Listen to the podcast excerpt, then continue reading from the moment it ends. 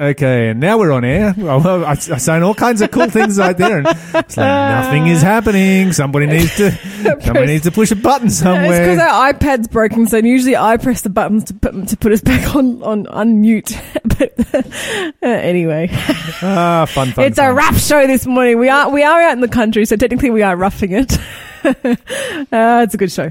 Yeah, this is this is probably glamping though. I, I have to admit, Lyle, I have a six bunk dormitory room all to myself. That's kind of nice. yeah, yeah. I, I'm not complaining. Let me just say. All right, so we come to our encounter with God section, and Mon was just in the process of uh, posting up a video of where Mm-hmm. we are because it is really just it's it's stunningly amazing. So jump over to our Instagram or our YouTube and check that out as soon as it goes up. Um, you'll be able to see where we are, and uh, yeah, anywhere along that uh, Monaro Highway, just um, if you're travelling past, trundling along the road, doing a bit of a road trip, just want to stop in, say hello. Um, the program starts this evening, and so the whole campground is going to be filling up with um, yeah, lots of people and caravans and camper vans and um, tents and people with sleeping in cars and people sleeping in cabins and chalets and dorm. It's just amazing. It's just amazing. Anyway, First Peter chapter two and verse nine. How about we do an encounter with God, Mon? Yes, indeed. First Peter chapter two and verse nine. Is that what you said? That's what I said. Let me get there. Let me get there. First Peter, got that. Chapter two. Nope. And verse nine. Says, but you are not like that, for you are a chosen people. You are royal priests, a holy nation, God's very own possession. As a result, you can show others the goodness of God, for he called you out of the darkness into his wonderful light. Okay, so what what what is God's purpose in having a special people? I like to think of them as his advertising agency. What what would the marketing. world look like? Okay, let's think about this. What would the world look like if God had never invented the idea of church? Oh, there'd be so much more loneliness, lack of community. So there would still be Christians. Yeah. I really don't think there'd be as many. No, no, not at all. Uh, because you, you think about it like this: you drive through a town, you see churches. This is this is this is God's form of creating publicity, isn't it? That's right. It gets his name out there. It makes people think about Christ. It reveals the fact that Christians actually exist. If there were no churches and if there never had been churches and if Christianity had only ever been an individual thing and there'd been no such thing as organization within Christianity, would Christianity have actually survived? I don't think so. I mean, you think about it from from from this perspective. If you, you know, because we're out here in the in the bush, and I, I don't know whether you're still allowed to light ca- campfires at this time of year. It's certainly cool enough outside to have a campfire, but the wind is kind of blowing. It does look kind of dry. Mm-hmm. But anyway, let's say we lit up a campfire, and it's always nice to sit around a campfire. But if you take one of those coals out of the fire and you put it all by itself, what happens to it? It dies. Yeah, it dies. It goes out. And it's only ever going to stay lit while ever it's right there in the middle of the fire. Um, that's just the way that, you know, coals work. And it's exactly the same with Christians. Christians stay lit when they are in the presence of other Christians, the same as a coal stays lit when it's in the presence of other coals who are on fire. And it very quickly goes cold when you put it by itself. And the, I, I get this whole thing at times, people are like, yeah, you know what, I'm a Christian, but I don't need to go to church to be a Christian. Well, you don't, but it's not a good idea, and I've never seen anyone pull it off successfully yet. Yeah, that's right. That's right. People always say, oh, don't, we don't need church to be a Christian, and they stop going, and then the next thing you know, they're not really Christian Yeah. anymore either. A few years later, they're no longer a Christian, and they're still they're like still claiming it, but they're not living it at all.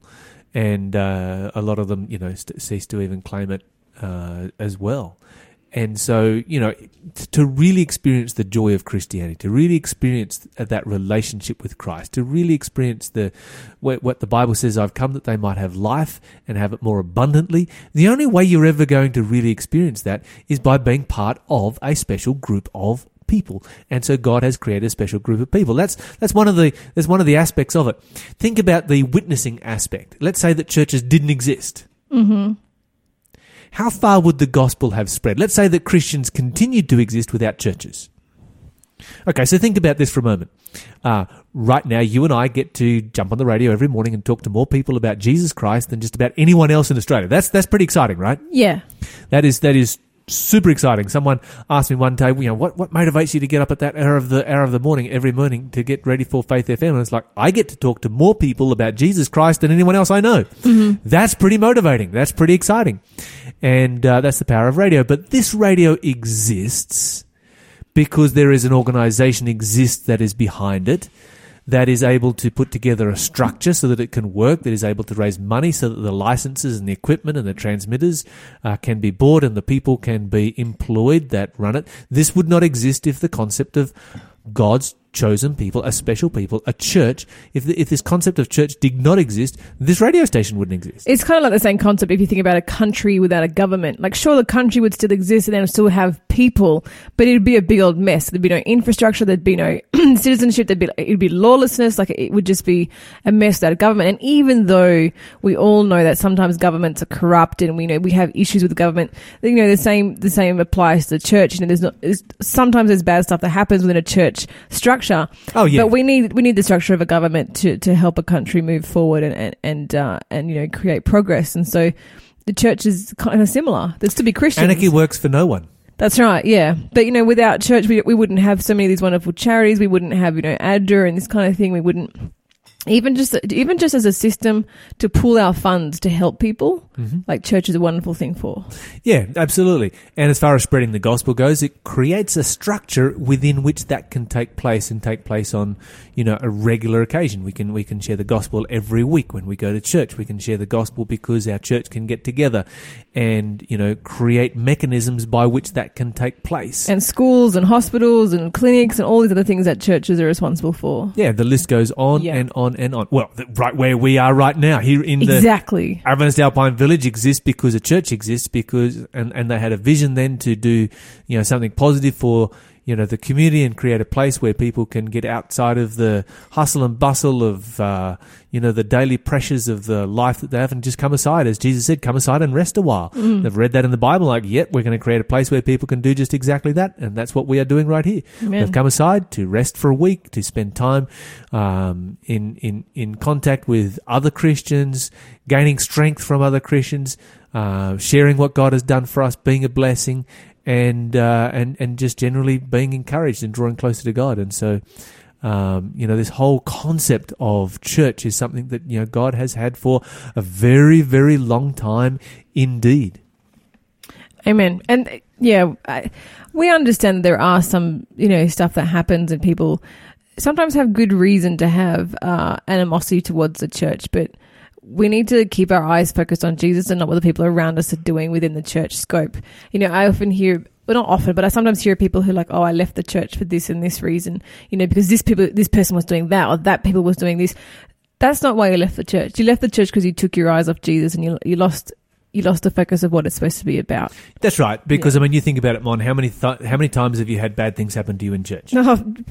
How many times have, has, Church has a is full of Christian person? people. Yeah, that's Yeah. the whole point of church. If the church was full of perfect people, you wouldn't want to be there because it wouldn't be God's church. Mm-hmm. The whole point of church is for broken people to go there. You know, this is this is not a this this is a hospital. You don't find you don't have a hospital for well people. Uh, it, it, if you're going to church and you're expecting perfection, then that's the wrong reason. It's like where a whole bunch of imperfect people get together and encourage people, encourage each other to climb higher. I've heard someone say that um, church was church was a place where you went to experience the refiner's fire, because that's where you get refined. You get hold, held in the fire, you get the edges rubbed off you, become a softer, more gentle person. And it's true. Any, t- but that's you know that's true outside of church as well. Any t- any place or any time that you are in um, interaction with other humans, you know, you're learning, you're, you know, you're having to humble yourself and, and figure out how, how, you know, to socially interact with people as well. So, but I do want to temper all this, Lyle, because I think especially with the Royal Commission just having happened, if there is criminal activity happening, that's not something that you just need to endure because of Absolutely teaching you, not. some- you know, how to, how to put up with, you know, this kind of thing. Or, or- that's not something that's happening to humble you. It's something you need to report for sure. Yeah, that's most definitely the case. Okay, so if we look at this passage in a little bit more detail, and we are kind of um, running low on time at the moment, um, but if we look at it in a little bit more detail, we find here that we are a chosen generation, a royal priesthood. Um, and we need to ask ourselves, what does it mean to be a royal priesthood? You're listening to Faith FM, positively different radio. Okay, so what does it mean to be a royal priesthood, Mon? Isn't, isn't don't don't we believe in the in the separation of church and state? And isn't isn't uh, royalty and priesthood a union of church and state? I mean, royalty is government, right? Mm, Yeah. the English would Ah. not agree with that. Okay. Royalty at the moment is tourism. Okay, okay, all right. I yeah, I, I I do take that. Uh huh. But we do have some countries in the world, say for instance, the Kingdom of Tonga. Mm-hmm. The Kingdom of Tonga is still a kingdom where there is a king. And Saudi Arabia, also ruled by Yes. their royalty. Yes, yes, yes, indeed. Mm-hmm. Another one there. So there are a number of where where where the royalty is actually the government. I mean, hey, we our royalty is kind of government. Dude, dude the queen- Queen can't do nothing. She sacked the prime minister once. That, but through the Governor General. Yeah, Yeah, exactly. The, I I doubt the Queen even heard about it until after it was done. uh, she kind of did, but you know, hear about it before it was done, but.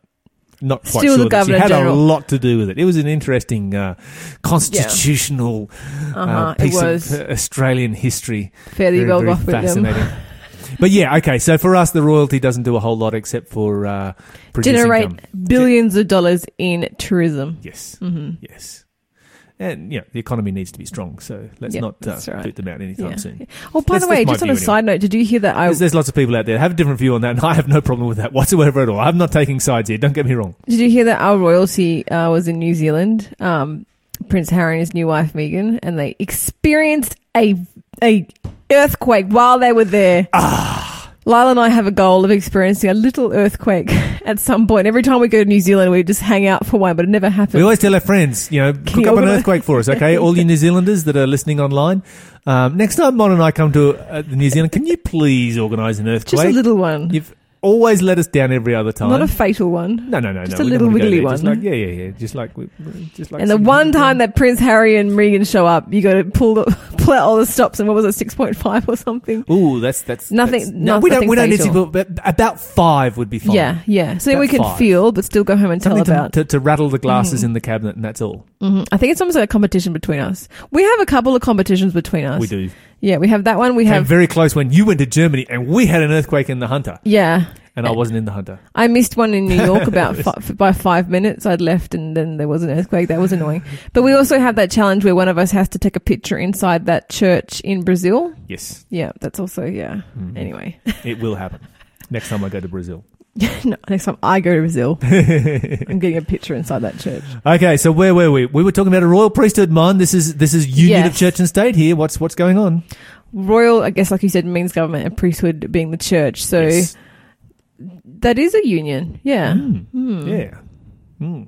That's I can see- dangerous. I can see Mon's um, cogs turning in her brain right here. Let's go back to uh, let's go back to Exodus chapter 19 and let's talk about where this first came up. Exodus chapter 19. And Mon, I'm going to get you to read for us verse 5 and 6. This is um, because Peter is just quoting from Exodus 19. And it words it slightly differently here, but we need to understand the, uh, the similarities and the differences between these two statements. Now, if you will obey me and keep my covenant, you will be my own special treasure from among the peoples on earth. For all the earth belongs to me, and you will be my kingdom of priests, my holy nation. This is a message you must give to the people of Israel. Okay, so let's say that you took sin out of the equation. Mm-hmm. Would there be any problem with having a union of church and state? No, in fact, it would be ideal. Okay, and this is this is this is what God is outlining is is that He is outlining an ideal. Uh, he's not outlining something that is actually going to take place because further on in the book of Exodus, you know, Leviticus and Deuteronomy, Numbers, those books right there by Moses, in several places, God outlines the constitution for ancient Israel. And under the constitution of ancient Israel, they had the position for a king. You know, God was like, yeah, one day when you rebel against me and ask for a king, this is what the king will do. Um, so they have the they have the position available there for a king. But the constitution of ancient Israel was built around a theocracy, which is government by God. And under the theocracy, church and state were to be separate from each other. Yep. And so the king had his responsibilities, which were civil responsibilities, and the priests had their responsibilities, which were religious responsibilities, and never were the two to come together. Uh, for instance, when the king went into the temple to offer incense in the temple, and the priest came to him and said, uh, "You can't actually be doing this because you're not a priest." He's like, "I'm the king. I can do whatever I want."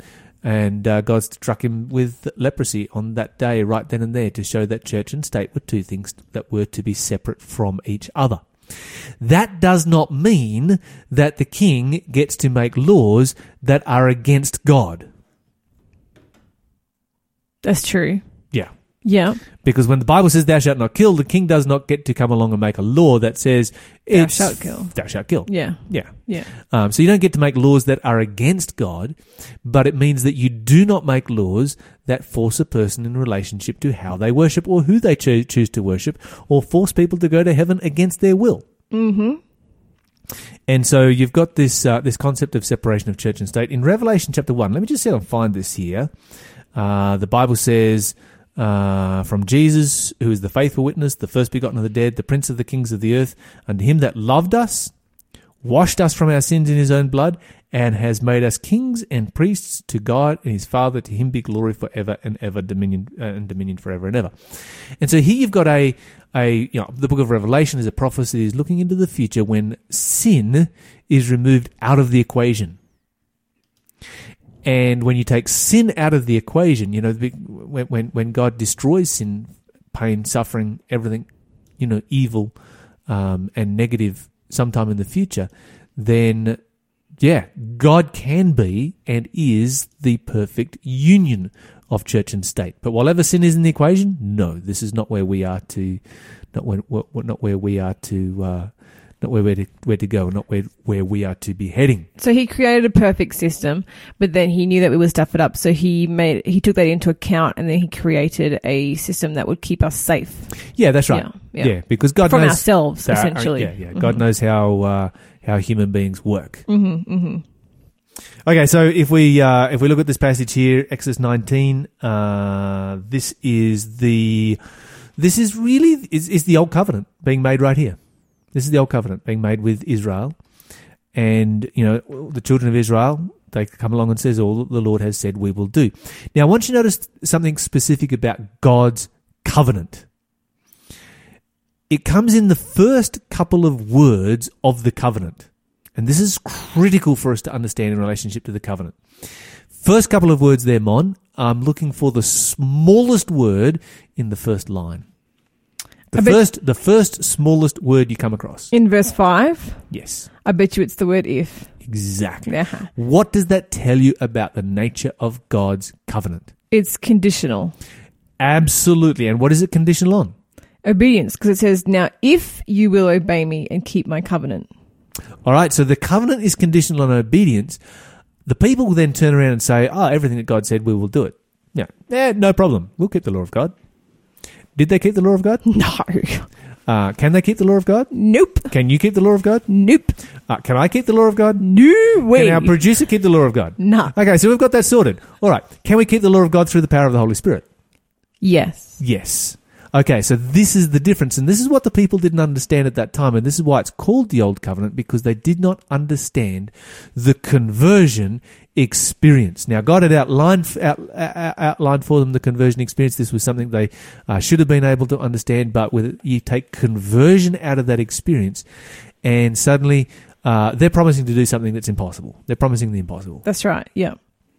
And so um, it's it's it's critical to understand, you know, both the old covenant and this is the difference between the old covenant and the new covenant. The old covenant was like the people saying, "Yeah, yeah, yeah, we're going to white knuckle this, and we're going to um, we're going to actually do what it says." Um, we're going to survive this. We, we, we keep the law of God. Of course, you know, it wasn't long before they were dancing around a golden calf. Um, but then you come a little bit uh, further on from that, and you find the new covenant, where the people actually don't make any promises. God makes the promises. Look, I'm going to write my law in your heart. I'm going to write it in your mind. This is the new covenant. So the new covenant experience is God's law written in our heart, in our mind. So the natural outworkings of what we do um, under the conversion experience is to pattern our life after the life of Jesus Christ. And uh, you We're know, now going to listen to a song, actually. Lara. I just wanted to say Oh, that this is. A, are butting on me. yeah, I know, but this is a song by Tennessee Ernie Ford, and it's called All Hail the Power of Jesus' Name, and it really relates very well to our text today. It's, it's a vintage classic, so enjoy this one. We'll be right back.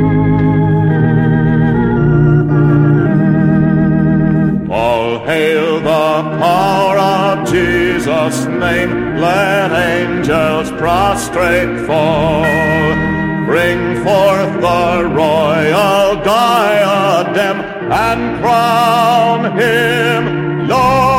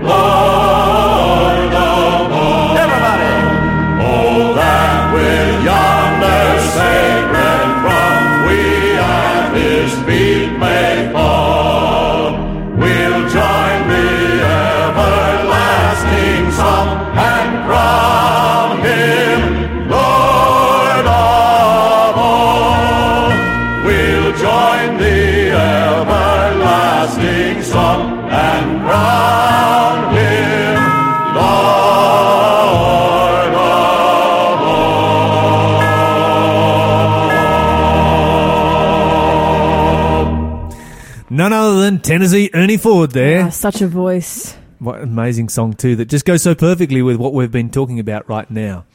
And uh, of course, we are. Uh, And he's definitely like you know when he says you know crown him Lord of all, he's definitely worthy of being crowned Lord of all of our own our own lives and our own hearts. Because if you think about it, it's it's it really tells a lot about God's character when you think about what He did with the old covenant and how He transitioned to the new covenant. You know, we stuffed up as humans. We stuffed up the old covenant. We could not keep it.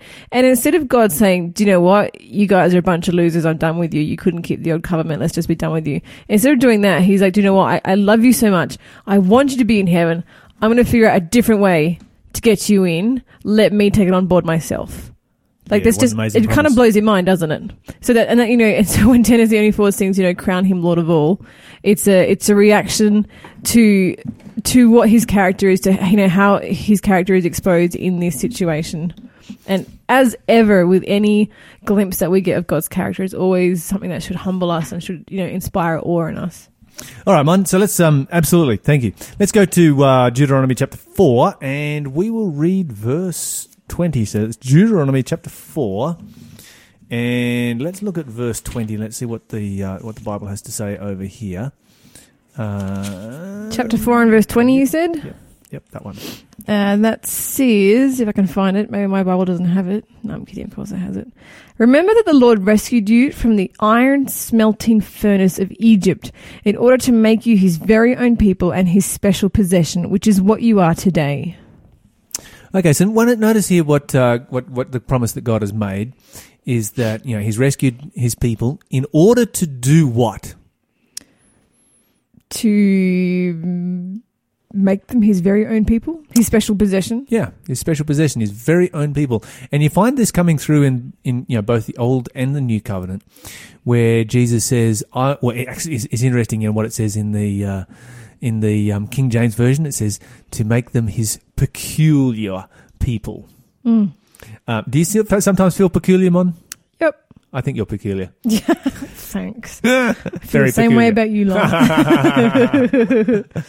Because you're weird. it's fine. I, Uh, I, uh, I submit. I think we're well. Hey, we're all weird to somebody. Um, the Bible doesn't here mean uh, weird. Sometimes people read that in the old um, English translation and like, oh wow, God wants us to be weird, and so they'll go out of their way to be weird. And sometimes you go to a church and there are some weird people there, and you think, why, why, why are Christians so weird? Yeah. But we don't realize that the whole world is weird, but us. Um, and you know, God loves all kinds of people, and there will be all kinds of weird people in heaven as well as uh, weird people on this earth. And uh, yeah, but that's just that's just kind of um, I, you know when we did. No, I shouldn't say it. No, I won't say it. I was going to say we did a church plant in a certain location, and there was lots of weird people in that location. But that was probably because um, it was a culture that uh, you know I wasn't familiar with. You know, um, I know exactly what you're talking yeah, about. yeah, yeah. but there was lots of weird people there, wasn't yeah, there? it's famous for being weirdos and you know Yeah. that kind of people. But yeah, Uh, weirdos like to hang out together. That way, It's they true. can not be weird anymore. that you just called me a weirdo and then said weirdos like to hang out together. So Lyle, we hang out a lot. well, see, when weird weirdos now? hang out together, they're not weird anymore, are they? That's right. That's right. It's it's kind of human nature there. But when no, the says- Bible is not talking about weirdos. It's talking about uh, the more modern translation, my own special possession. Yeah. And I, th- I just want to temper that whole weirdo thing by saying we shouldn't go out the way, out of our way to make ourselves seem weird and obscene and obscure to people because we don't want to repulse people from the message of God. We don't want to repulse people from the gospel.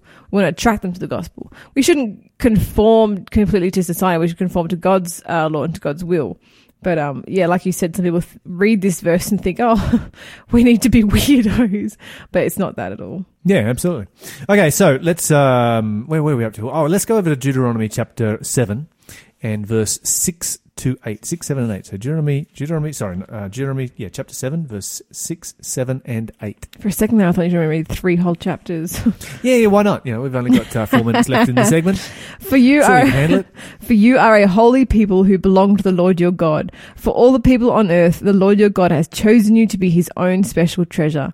The Lord did not set his heart on you and choose you because you were more numerous than other nations, for you were the smallest of all nations. Rather, it was simply that the Lord loves you, and he was keeping the oath he had sworn to your ancestors. This is why the Lord rescued you from such a strong hand from your slavery and from the oppressive hand of Pharaoh, king of Egypt. Okay, so here the Bible calls us to be a holy people. So why is it that when you go to church sometime, as we as we mentioned earlier, there are not holy people there. Lots of people who are not holy. Well, well, like you said before, it's not a place for perfect people. We're coming, we're learning, we're growing. We're all in our, we're still in our growing phase. Yeah, we're all we're all in different levels of growth and and Sanctification. I think sometimes people expect everybody to be sanctified by the time they turn up to church. Yeah. And everybody is at a different point in their journey. Every single individual is a different point in their journey. And God is working on every single individual's heart. He's working on my heart. He's working on your heart. He is endeavoring to, you know, to bring all of us into, uh, um, you know, change all of our lives so that our lives become like His life. Yep. He's working on the hearts of our listeners as well. And we read that verse recently. I think it was in Acts about how, you know, we need to, um, overlook each other's, uh, shortcomings. And this is definitely a part of that. You know, going yeah, most most definitely because um, yeah. But without church, where would we be? We would Mm-hmm. be, as we mentioned earlier, we'd be struggling a whole lot more than what we are struggling here.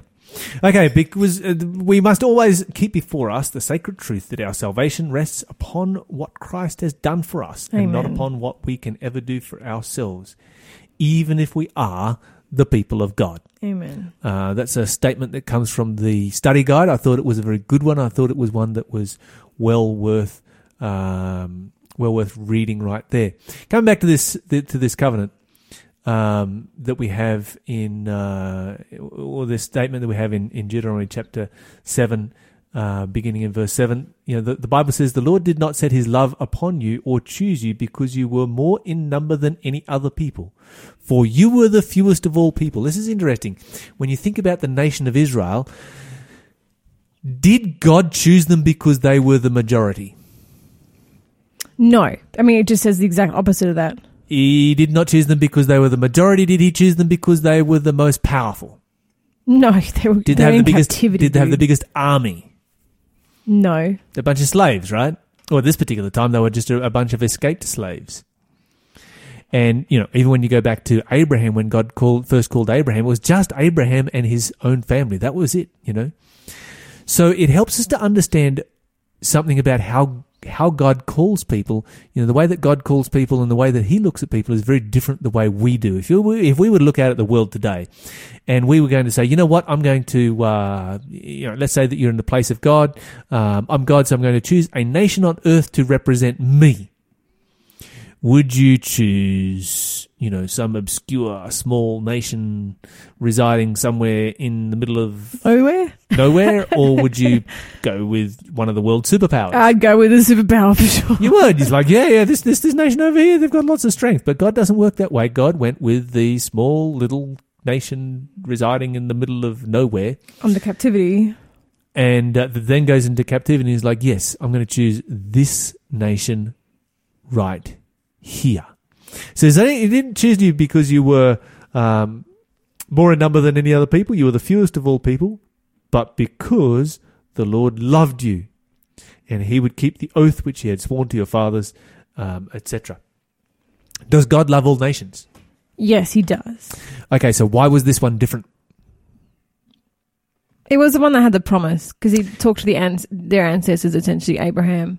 Absolutely. This was the one that um, had the promise because of Abraham. Abraham had remained faithful to God. And in the world, this was the nation that had, even though they had lost the knowledge of God through captivity, this was the one who had been entrusted with the knowledge of God. They still had it within their possession and they could present it. We're going to come back with the question of the day. Rather controversial, Lyle. I think you've been busted breaking the Sabbath.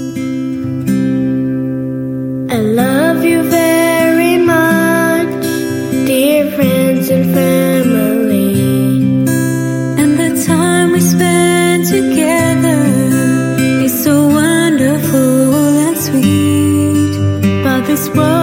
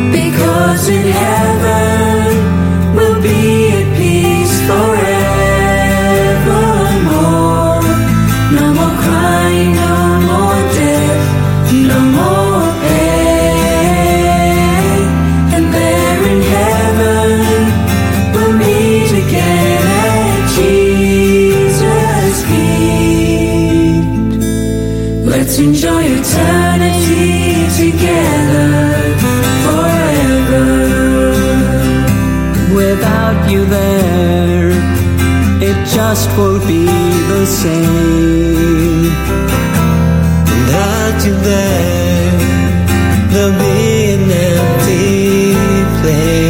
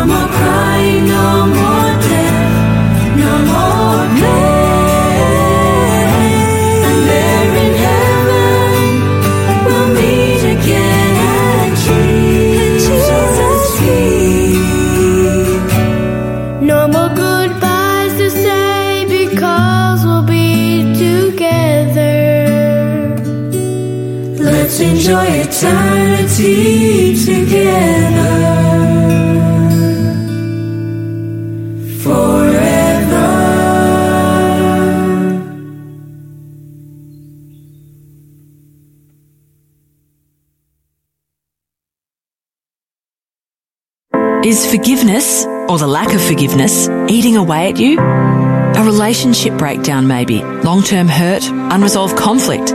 You know, it can be dealt with. If you want to break the cycle and start living a more forgiving life, Forgive to Live is a program designed to help us all improve our lives and be more forgiving. Don't let it eat away at you anymore. If you're keen to discover the power of forgiveness, why don't you take that first step and head to forgivetolive.org.au. enjoy fantastic food, fun, friends, and fellowship? Sure do. Then join us at the Philos Food Hub. For $5, you can receive a large food pack with free fruit and veggies thrown in, and a complimentary breakfast as well. Wow. Where? At the Adventist Church on Newcastle Road, Wallsend, number 63. Is that the big iconic A-frame church near the roundabout? Sure is, and it starts 10am every Thursday. Great. I'll see you there.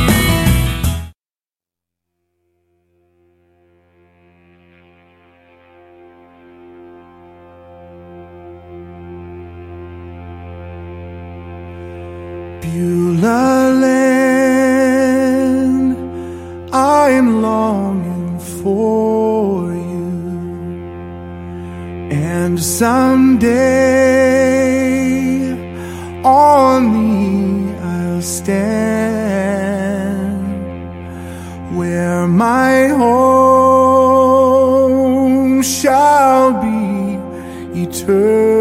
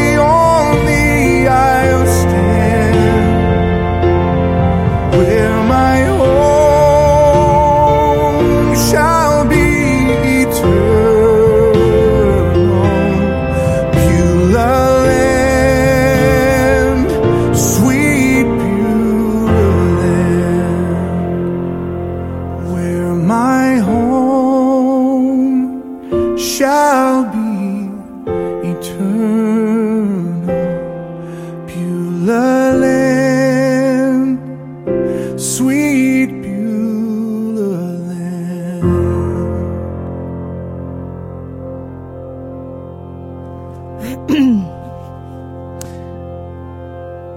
Welcome back, guys. Uh, we were listening to Casting Crowns, Beulah Land here on Faith FM. We have come to question of the daytime, and yes. apparently I am in trouble. Lyle, Lyle, Lyle. The rebel.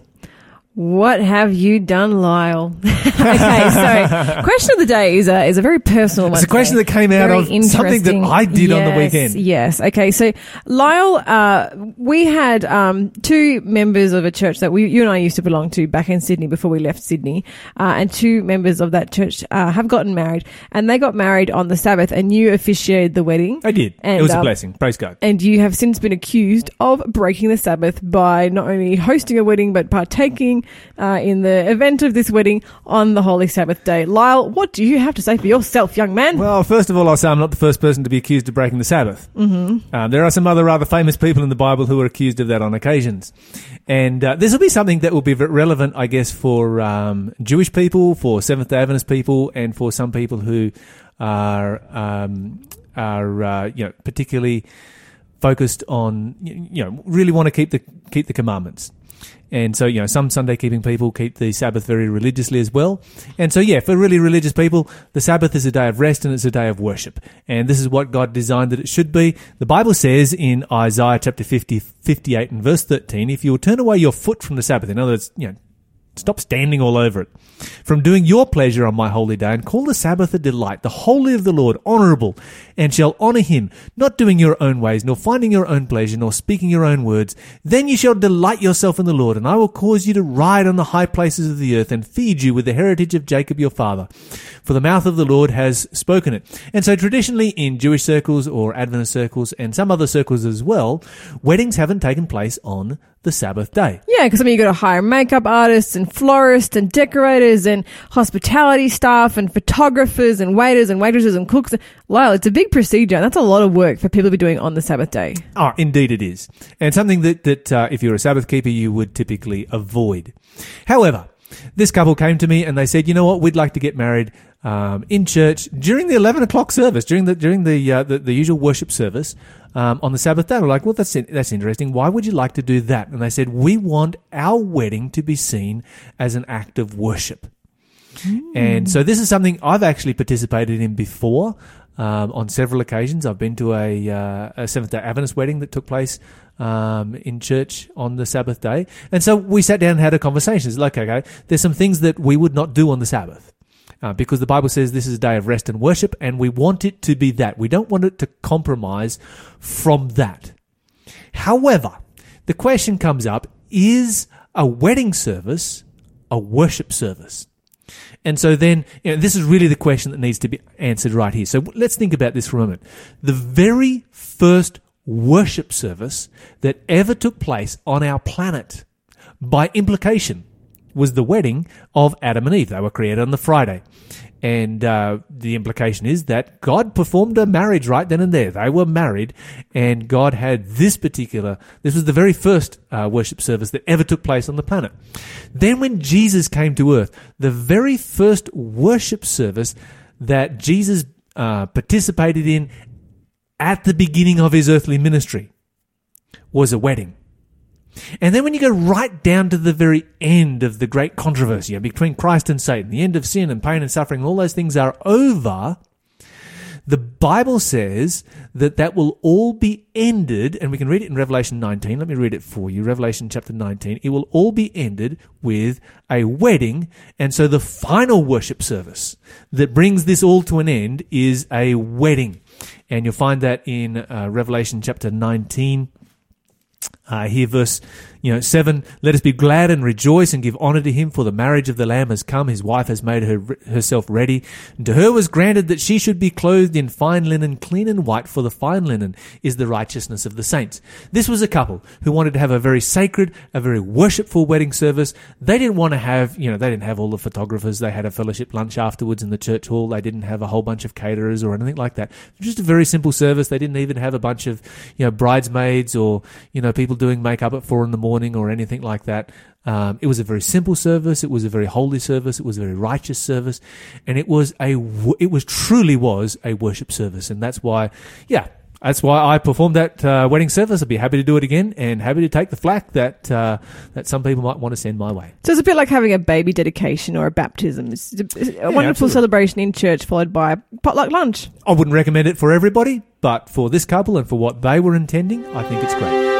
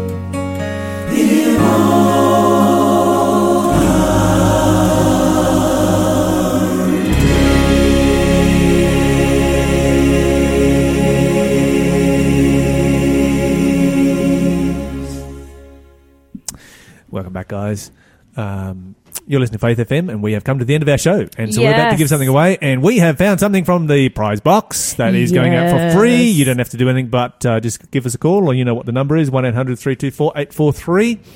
And uh, this one relates to the question of the day. Yes, it's a book by Mark Finley. Um, I think a lot of people know uh, wonderful uh, Pastor Mark Finley, excellent evangelist.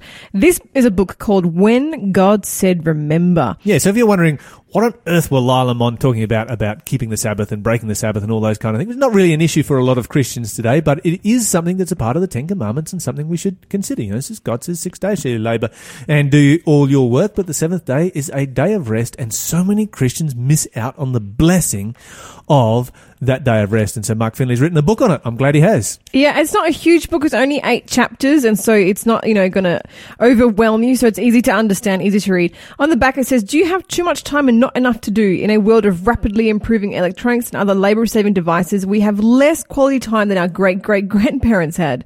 The scourge of multitasking is worn by many as a badge of honor, but the health deficits that rise from such constant busyness continue to plague our society in both mind and body.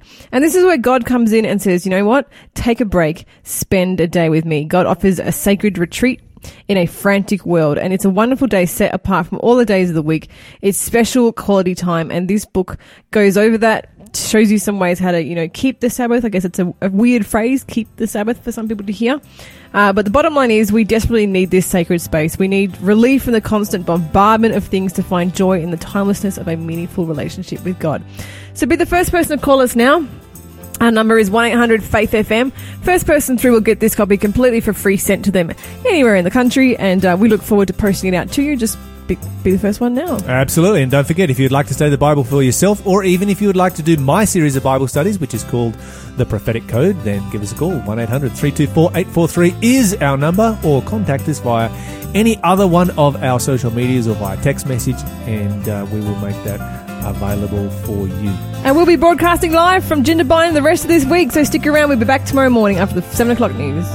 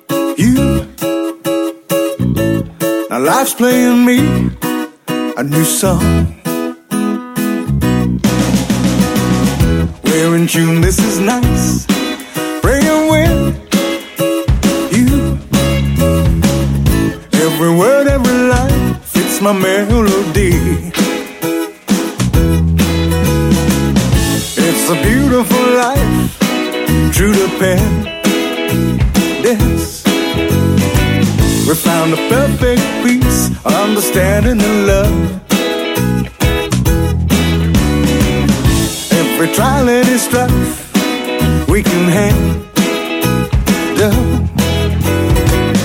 This is heaven on earth. I'm with my beautiful love.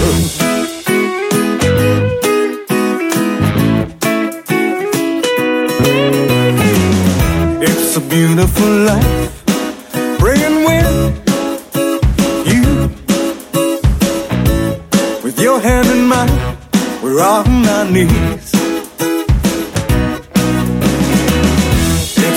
Beautiful life. Praying with you.